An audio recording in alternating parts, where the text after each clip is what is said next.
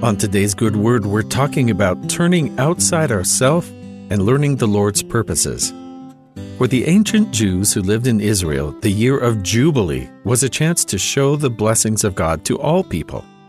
After seven cycles of seven years, a general year of great rejoicing was set aside.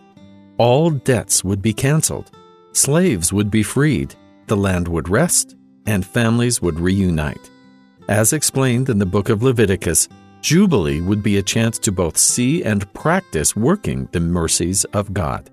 The people's minds were to turn away from their normal pursuits of farming and making a living to devote themselves more fully to serving God and serving their fellow men. The Lord implements His laws for the sake of His children, many of which have the same purpose as that ancient Jubilee Commandments from God are meant to remind us to turn outward, both to Him and to people we can serve. Fasting, especially, is an instrument of this purpose.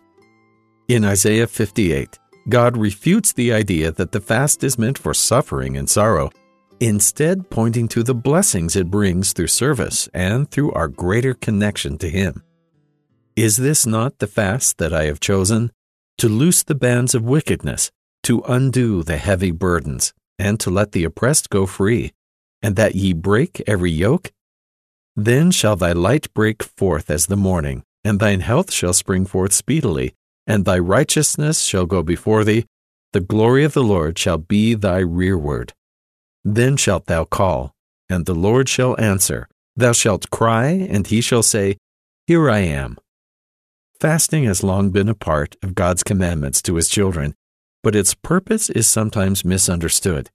From the ancient days to us in the present time, it's pretty easy to see the fast as a burden, something that interrupts our daily routine and even causes discomfort. Normally, any kind of lack of food is the first step towards starvation, something we all naturally wish to avoid. But an intentional fast is far more than being hungry for a few hours, instead, drawing the minds of all who participate outside of themselves. When we fast, we consciously choose to ignore our immediate needs in favor of more spiritual, long term needs. Those spiritual senses become more attuned as we lean away from our natural impulses. God designed the fast to lift the spirits of all of us who participate, giving us greater spiritual strength in exchange for this obedience and devotion we show. Even in physical discomfort, we're reminded that we have the power to lift the burdens of those around us and give relief.